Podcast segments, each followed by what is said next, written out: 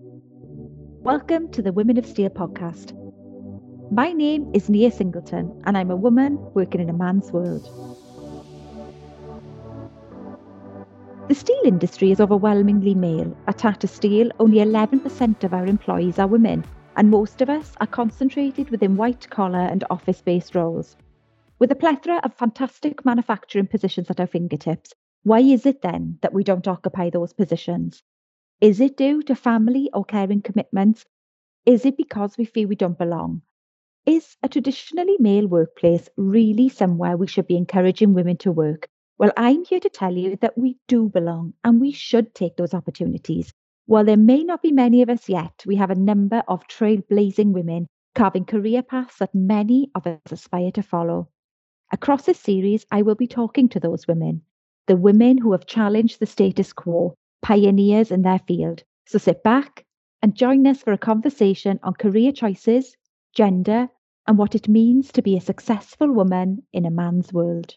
Today's guest is Ruha Hussaina. Ruha joined Tata Steel in 2007 as a support engineer on Port iconic blast furnaces. Having gained her degree in mechanical engineering at Osmania University, Hyderabad, India, and then her master's in automotive engineering at Bath University.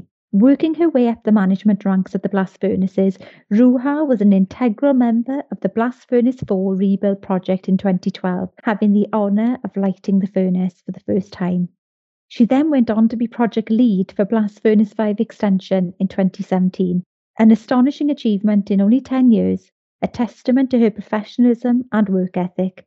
Now currently working on sustainability projects across Europe and the UK, Ruha has certainly been able to make her mark in a male dominated world. But where did this passion for engineering begin? Ruha, thank you for chatting with me today. I wonder, can you take me back to your childhood? Did you always have that analytical engineering brain, or did something or someone trigger your interest? First of all, thanks for having me, Nia. To answer your question, no, I was rather clueless about the choice of career growing up. Mm-hmm. Although I do remember this aha moment I had. Yeah. Um, there's this popular, it still is, a popular Indian magazine, India Today, and it had published a photo of the board of Nestle India on its front cover. Yeah. And then there, amongst uh, an all male board, was this lady, Sangeeta Talwar. Now, I remember looking at that magazine cover and telling myself, that's who I have to be. So it wasn't about the job or any or what she did, but it was about uh, a woman being there in this powerful position.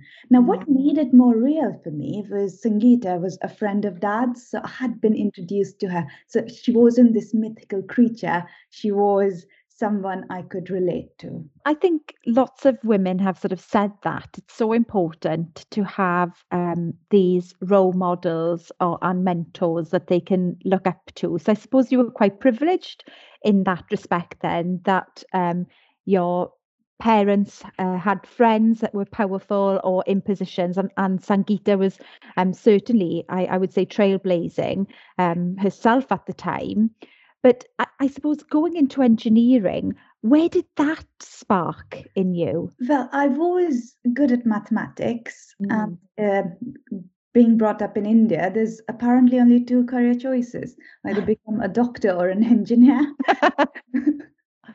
and I must say, it was my mum who nudged me towards it for having the bragging rights. So she, she wanted something to tell her friends about and it was not going to be medicine. I just I, I can't stand the sight of blood. So it was given the mathematics, so she nudged me towards engineering, let's say. And then when I was uh, asking for career advice in terms of which field I should choose uh, within engineering, even before I started, the first thing people used to tell me was do whatever but mechanical. Mechanical is not for girls. Yeah. And I was the stubborn child. And I was like, why should I listen to you? Let me go and find out for myself. Yeah. And that's how it happened. Yeah. And I couldn't find anything in mechanical engineering that a girl can't do. Yeah. So I suppose it was um, your sort of gumption then. So somebody, you know, people saying to you, "Well, mechanical engineering is not for girls." Are the are the engineering, you know, uh, career paths are, but this one isn't. So then you thought, right, well, that's the one I'm going to do. yeah, it was pretty much that. So then at university then i suppose because if that is the thought um, that you know mechanical engineering is not for girls you must have found yourself surrounded by boys on, your university course then did you yes so what was strange was i'd gone to an all girls school okay. so i never really studied alongside boys and then you go straight into a class where um, i think it was 10% girls oh, so it was yeah so although I did have all my childhood friends were males, it was it was a balancing mm. act, let's say, growing up. But yeah. studying with hardly any girls around was a new experience. Mm. Uh, but also, it was I think most lectures were quite encouraging. So it wasn't. It was more, I suppose, with lab work and with the best of intentions at times they'd go uh, do you need help with that welding uh, job or something? Or are you able to lift that? Do you need a hand? It was those things and i'd go yes of course i can. Yeah. so, so at lab work i'd say the, the practical side of things i was uh, better than some of the boys in class. Mm. So I preferred practical to at that time uh, to theory because there was this whole notion about uh, girls join mechanical engineering because they can't get into anything else, and there's the reservation. There was this women's quota, mm. and it was. Uh, um, uh, it was the mindset that oh you couldn't get into anything else then like no i wanted to come here yeah and I suppose that would make you more determined to succeed then, isn't it? That sort of, well, you're only just, you're a tick mm. box, you, you know, you're the complimentary girl on the course. Yes, it was that. And it was also some, um, some people's attitudes were, yes, okay, so what, you'll go get a mechanical engineering degree. You're never going to practice mechanical engineering. Mm-hmm. At the mm. most, you'll just use it as a stepping stone to get a an MBA, which I did, but yeah. after doing everything else, uh, go do, get an MBA, you're never going to. So it was that really annoyed me, but yeah. I'd say it helped me as well. It spurred me on, going, I can do whatever I want to do. I should. Why should I listen to someone else? Following your degree, you then went on to do your masters in Bath in automotive engineering. What was the gender makeup on that course then? Um, that again, less uh, number of women. It wasn't widely better, but I suppose it was less prejudiced in a way. In mm. terms of there's no, I was never met, made to feel, oh, you're a girl. Why are you on this course? There was none of that. Whereas yeah. I did get that more back in India, let's say. So I suppose then you coming then and joining Tata Steel in 2007 as like a graduate engineer at the blast furnaces. By this time, you're sort of used to being um, one of the only women, um, you know, in in a room or whatever. Because I would imagine, and they possibly, I'm imagining that they still are, the blast furnaces are are very male dominated environment. How did you find that as your sort of first proper job then, as it were, joining um, Tata Steel? if I just rewind slightly, then maybe that'll put this more into my response would be more contextual if okay. I go back. Yeah, yeah, yeah. So when I'd finished my or towards the end of my first degree, let's say, and everyone had to go do a project or an internship. And I'd got I'd sent my CV, and from my name, it's not a common uh, name there, so they couldn't quite say what the gender was. Yeah. So I'd applied um, to this um, local automotive uh, plant mm. uh, to do my internship, got selected, uh, turned up at the doorstep, and they went, We don't allow women on site. And that was quite a shock because up until then, my parents had always brought me up saying there's no difference between you and your brother. You can do anything any other boy can. Yes, in university, there was uh, this thing in the labs, but no mm. one categorically stopped me from doing anything because I was yeah. like, And this was the first, let's say, um, shock, if you like. And then, um, um, so again, like I've told you before, if someone tells me you can't do this, then I'm even more determined to do that. yeah. And the first day in the blast furnaces was almost like, huh, I wasn't allowed inside um, a very, let's say, rather straightforward automotive facility, not yeah. even on their plant, just in their office. And then here I am on a blast furnace. So it was kind of, it, it was a win in sorts of yeah. sorts. Yeah. Um, so yes, but yeah, first day, I think then well, they never made me feel that I was an outsider or anything like that, or not say not one of them. I was always treated like one of the lads. Yeah, so it was, yeah, it was just I was like, what is this male female thing? None of this exists. Yeah, that's how blast furnaces were. And I suppose, in a way, um, once you'd proven yourself to be able to do that role, it really makes no difference what your gender is, is it? You know, you just um, Ruha doing her job and yeah. doing it well. Um, did you have any mentors then um, that sort of helped you at the start of your career? Yes, so uh, I it, both official and unofficial. So on the blast furnaces, we had. Um, I remember this gentleman, and always grateful to him, Bill Guttridge. Bill took me under his wing. Yeah. And Bill ha- himself had a very strong work ethic. So if something um, on site uh, had to be looked at, didn't matter if it was 10 in the night or anything, Bill was on it. He wouldn't leave till the thing was sorted. Yeah. And I'd say my work ethic, he's been instrumental in developing that, I'd say. And also, uh, uh, then uh, I was doing my IMechE chartership, and then Kevin James, who's again in the furnaces, he was my um, official mentor.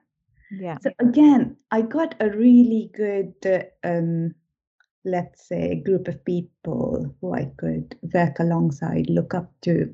There's so many experienced people uh, in the furnaces, so I got that uh, really good start.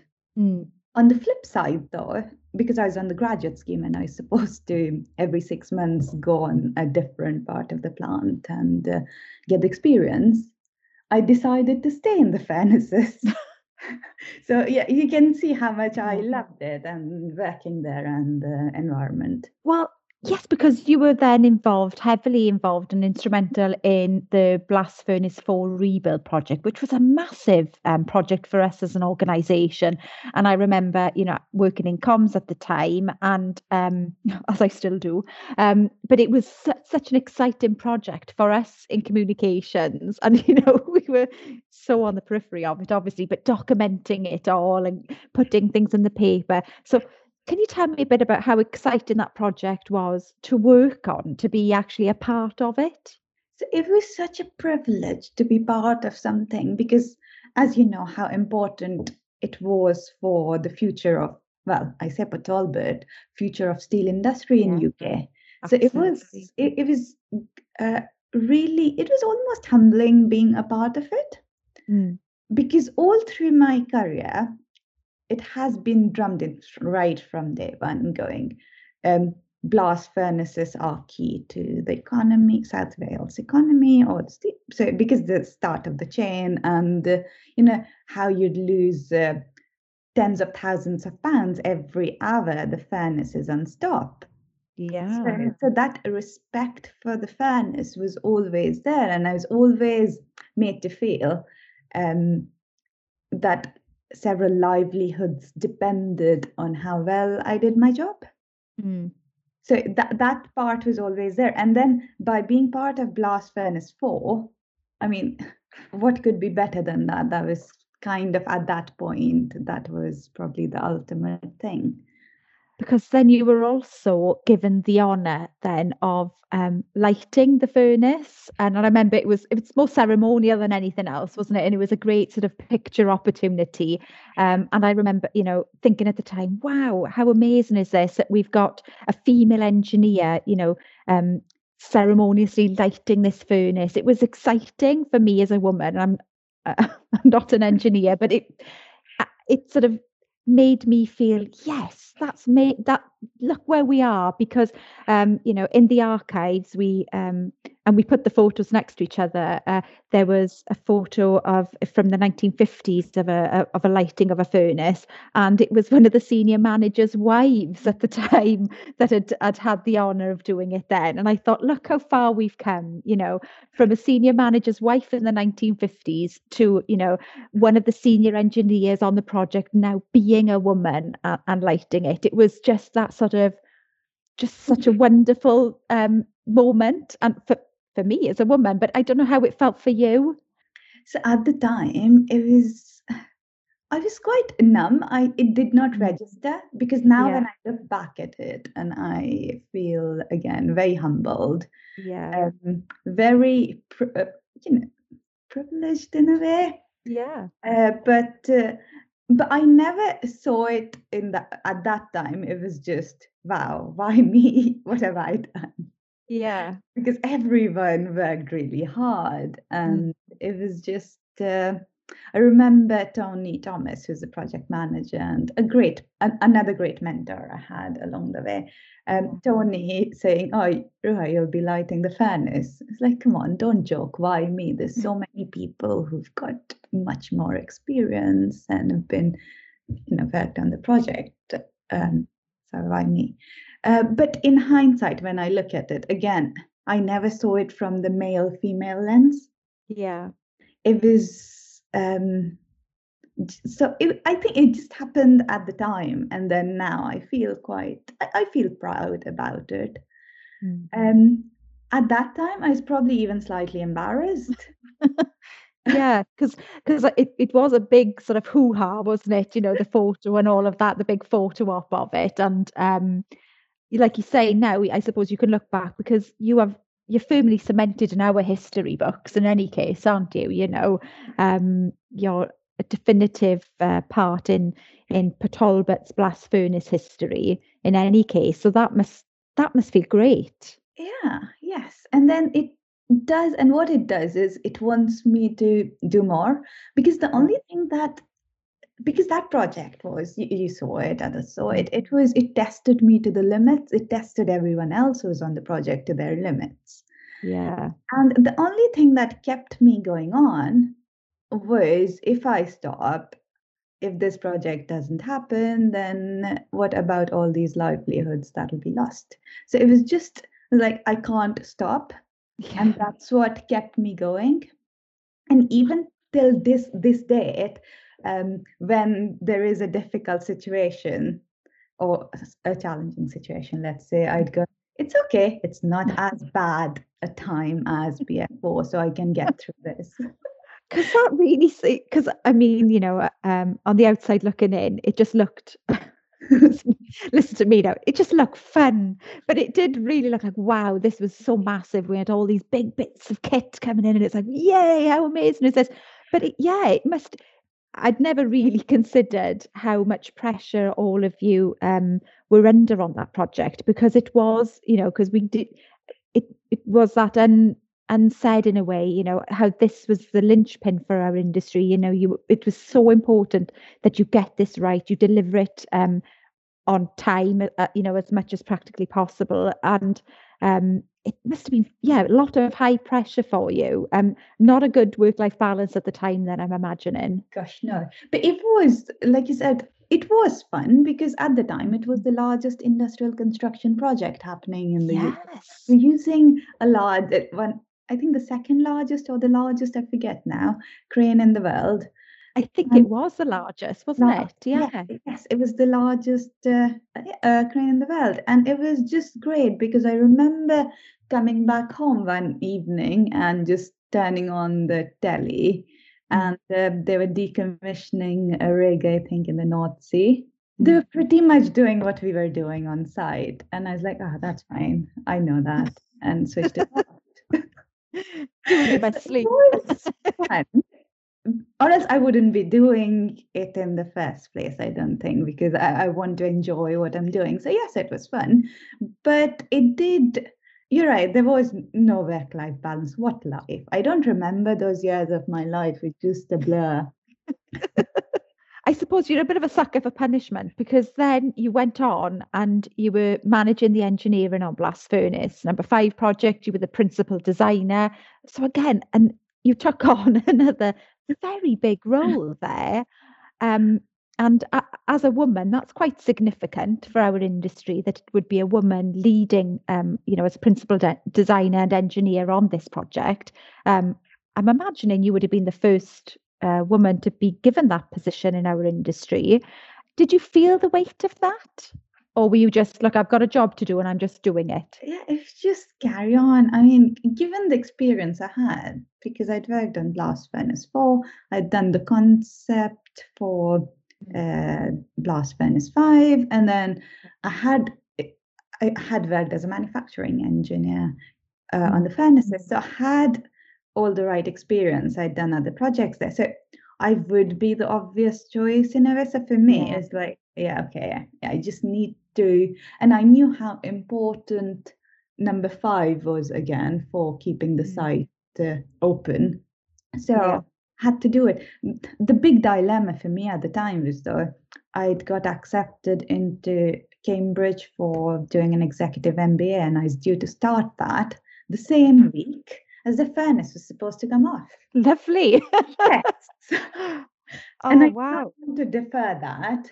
I wanted to no. carry on with that. So I think that was uh, quite a challenge because we had to, again, it was, uh, we had to be there one weekend a month and then there's lots of assignments and reading we have to do outside of that and there were lots of group assignments as well so it was uh, yeah i don't know why i did it but i'm glad i did but yeah. yes combining the two again i don't see it for, i did not and i still did, uh, didn't till you mentioned it the whole male female lens. For me it was just i've been given the job because i can do it. I'm the person who's let's who's got the right skill set though I, I, I can't begin to imagine how stressful a time that must have been because that was about you know two years of your life there how did you manage that uh, have you got any like tips and tricks for for any people listening on how to sort of manage stress levels because i can imagine that was a stressful time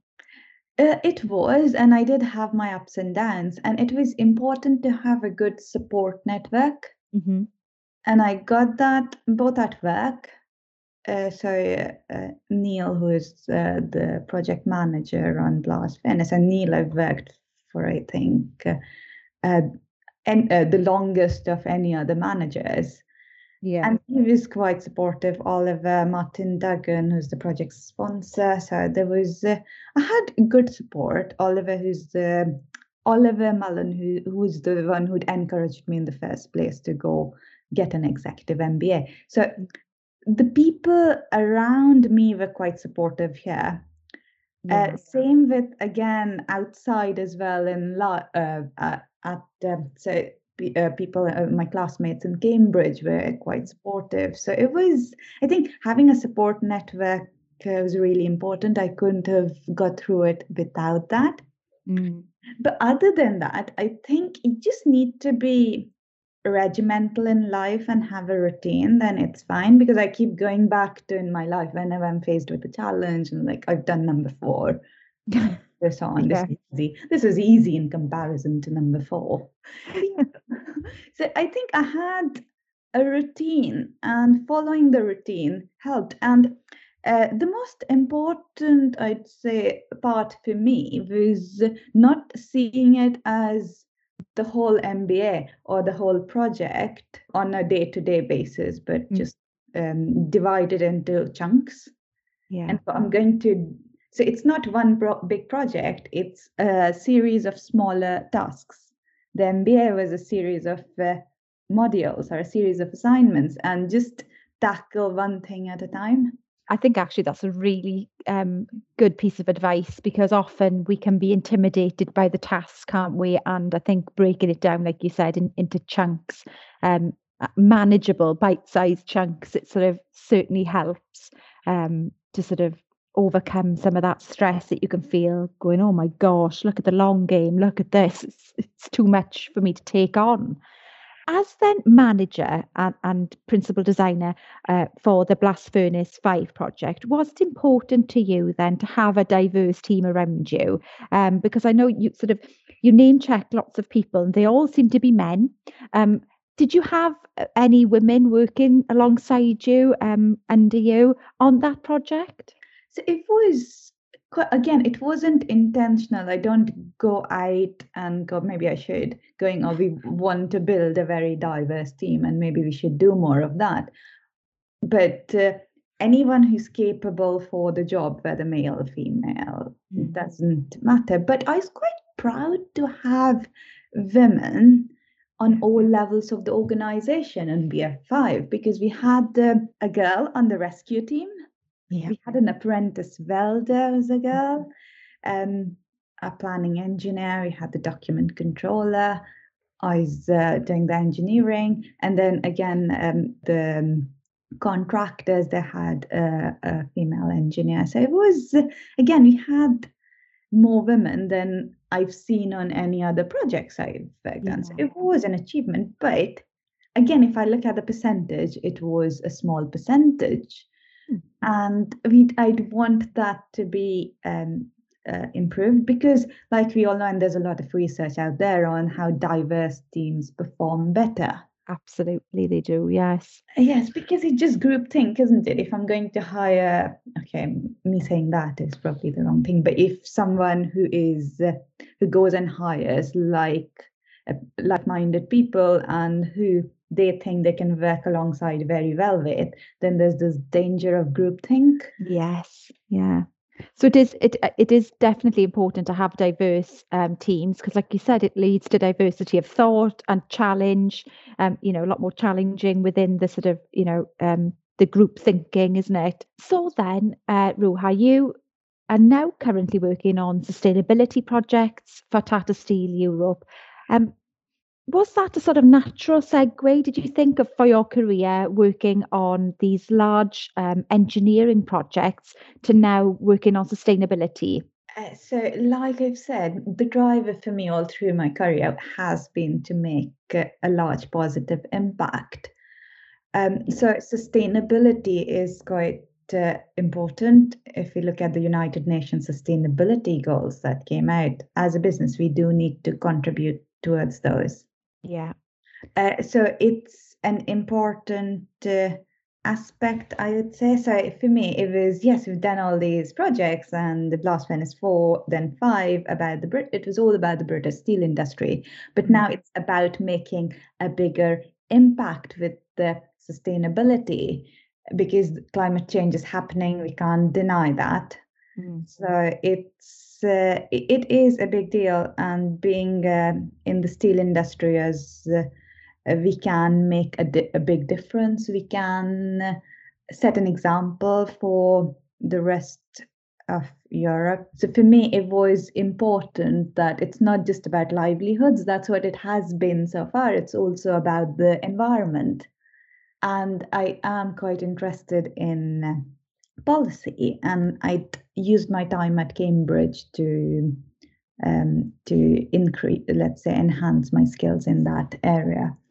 Uh, so when Anne Marie uh, Mange, who I've known for uh, from her role when she was the engineering director and worked quite closely, she suggested this, and I thought it was a brilliant opportunity. So again, it's great working for a female leader yeah. a very experience for me. But uh, yes, and she's been very supportive and she's coached me um, and mentored me uh, to make the right decisions, let's say. So, yes because it is a big challenge that you know the industry has um, around sustainability and carbon neutrality and you know we, we have set us as ambitious targets haven't we and i suppose it would be quite exciting to be a part of the team that is leading the way on that yes def- definitely because it's not just uh, UK or the British steel industry mm. or Europe that needs it, but it's the world that needs it. And given there is so many different steel plants around the world, if we can do the right thing and set an example, it would mean a big change for Europe, for the world. But this role is taking you. Uh, you've had to do uh, uh, quite a bit of travelling, haven't you, between our sites? Um, now working on the, on sustainability. How have you found that? Um, so I was based in Netherlands for that. So it was like having being in Wales, England, and Netherlands at the same time because I was doing my MBA in Cambridge as well. So yes, it was a lot of uh, traveling. Yeah. Again, it was a great team that supported me. So both in, in Netherlands and uh, here in UK. So um, it was. Um, I was working on Bart's team, and Bart was again learned a lot from Bart, and Anne Marie was um, always very supportive. So it um, and encouraged me to let's say explore things which I wouldn't have normally done. So it was uh, again important to have uh, the right set of people around me, and it was again Arzu's another uh, girl in the team there. So it was again going from a mostly male team yeah. going from a mostly female team which was again a very different experience yeah. and it was really great. So yeah. Because I can imagine that that would be um, strange for you now, uh, uh, um, um, because it, from our discussion, you know, throughout university, even though you went through an all girls school, but then from university, you do seem to have been, you know, um, one of only a few women, you know, at university on your courses and then coming through um, to your, you know, the jobs that you've taken on. So it must be quite refreshing now, actually, to be in a team that is led by a woman um, with other women around you. Um, a different way of working, maybe? Yes, it, it is quite. And you keep saying women work harder than men. which is probably, uh, which is probably not always, but yes, which is quite true. We probably slog a lot more. But yeah, it was quite refreshing. And it was, uh, uh, Bart was generally, Bart and Antoine uh, were generally outnumbered, let's say. But it was, again, but they were very supportive and encouraging. So it was, uh, it, it was a great team. Is I, I I suppose this is a sort of million dollar question, but is um where do you see your career going then? Um, do you want to continue working on this decarbonisation? Because it is still a nut we've yet to crack in a way, isn't it? And like you said, there's lots of multi-agency work, um, you know, working with uh, uh within the industry and outside of the industry.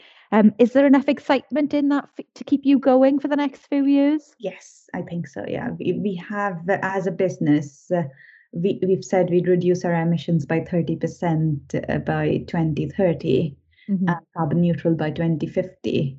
Yeah. So we've just got a decade to make that 30% happen, and it's not not an easy uh, task. So yes, I'm very much focused on that to deliver it. So yes, again, it's about being a front runner and creating an example for the rest of Europe and the world to follow. Fantastic. Final question. Now, if you were to speak to uh, your 18 year old self, um, what words of advice would you give them? Um, that's an interesting one. Um, I would say uh, to my 18 year old self, I would say do what you want to do. You should enjoy what you're doing. Don't get bogged down by selecting the right career path or where you want to end up because even now at 35, I don't think I know exactly where my career is going to end up. So I didn't need to know that at 18 because I remember as an 18 year old, I was trying to plot a proper career path, going, if I did this degree, that degree, etc. And it, it doesn't. So there's no need to worry about it just yet. You can pivot at any time. And I think that's really good advice to close on, actually. You know, don't worry about you can pivot at any time and um, you've certainly had a pivoting career where you've moved from one thing to the other. And I've no doubt now that um, with you working on this decarbonisation project, like you said, you know, nothing can be as bad as furnace rebuild project yes. number four. You know, you've done that, um, and you've done your maths and your uh, MBA, so you can you can take this on. So um, I look forward to catching up with you in a in a few years' time to see how far we are on our journey, our decarbonisation journey. But thank you so much for talking to me today. It has been an absolute pleasure. Thank you. Thank you. So, growing up, Ruha felt that she had maybe one or two career choices to be a doctor or to be an engineer. because of her aptitude for maths, she decides engineering, but then is told, don't do mechanical engineering. That's not for girls, that's just for boys. I think it's testament to Ruha's tenacity of spirit that she then goes on and thinks, no, do you know what? It's mechanical for me. And off she goes to university. And even though she is surrounded by men and maybe a couple of other women, she finds her way and she sees that this is the career path for her.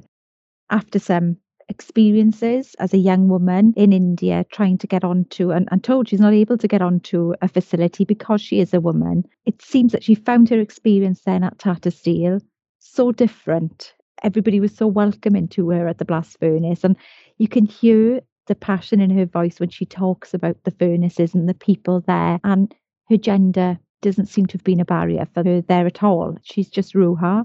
She's doing her job and she does it so well. I love the passion that she demonstrates for the furnaces and how she so keenly understood how vitally important they were and the role that she played in the blast furnace rebuild project and again the blast furnace reline. And like I said to her, she is a key marker. She's cemented in our history, certainly at Steel, for being a woman and female engineer lighting that furnace. That picture of her will be doing the rounds for eternity, it feels. And working in comms, I was so excited about that project. There was such a buzz about it. And I suppose my naivety, I'd never really considered how stressful it must have been for those guys working there at that time. And it demonstrates how stressful it is that she now says, against any challenge that comes up to her, nothing can be as bad as number four. And I think that demonstrates where she's gone, the journey she's gone on, and now working on sustainability projects. Ruha really is an inspiration. She is just demonstrating that with your tenacity of spirit, you just get out there, you can do attitude. Your gender does not have to be a barrier. Hard work is genderless, and putting in the hours and also being a good team player doesn't matter if you're a boy or a girl, does it?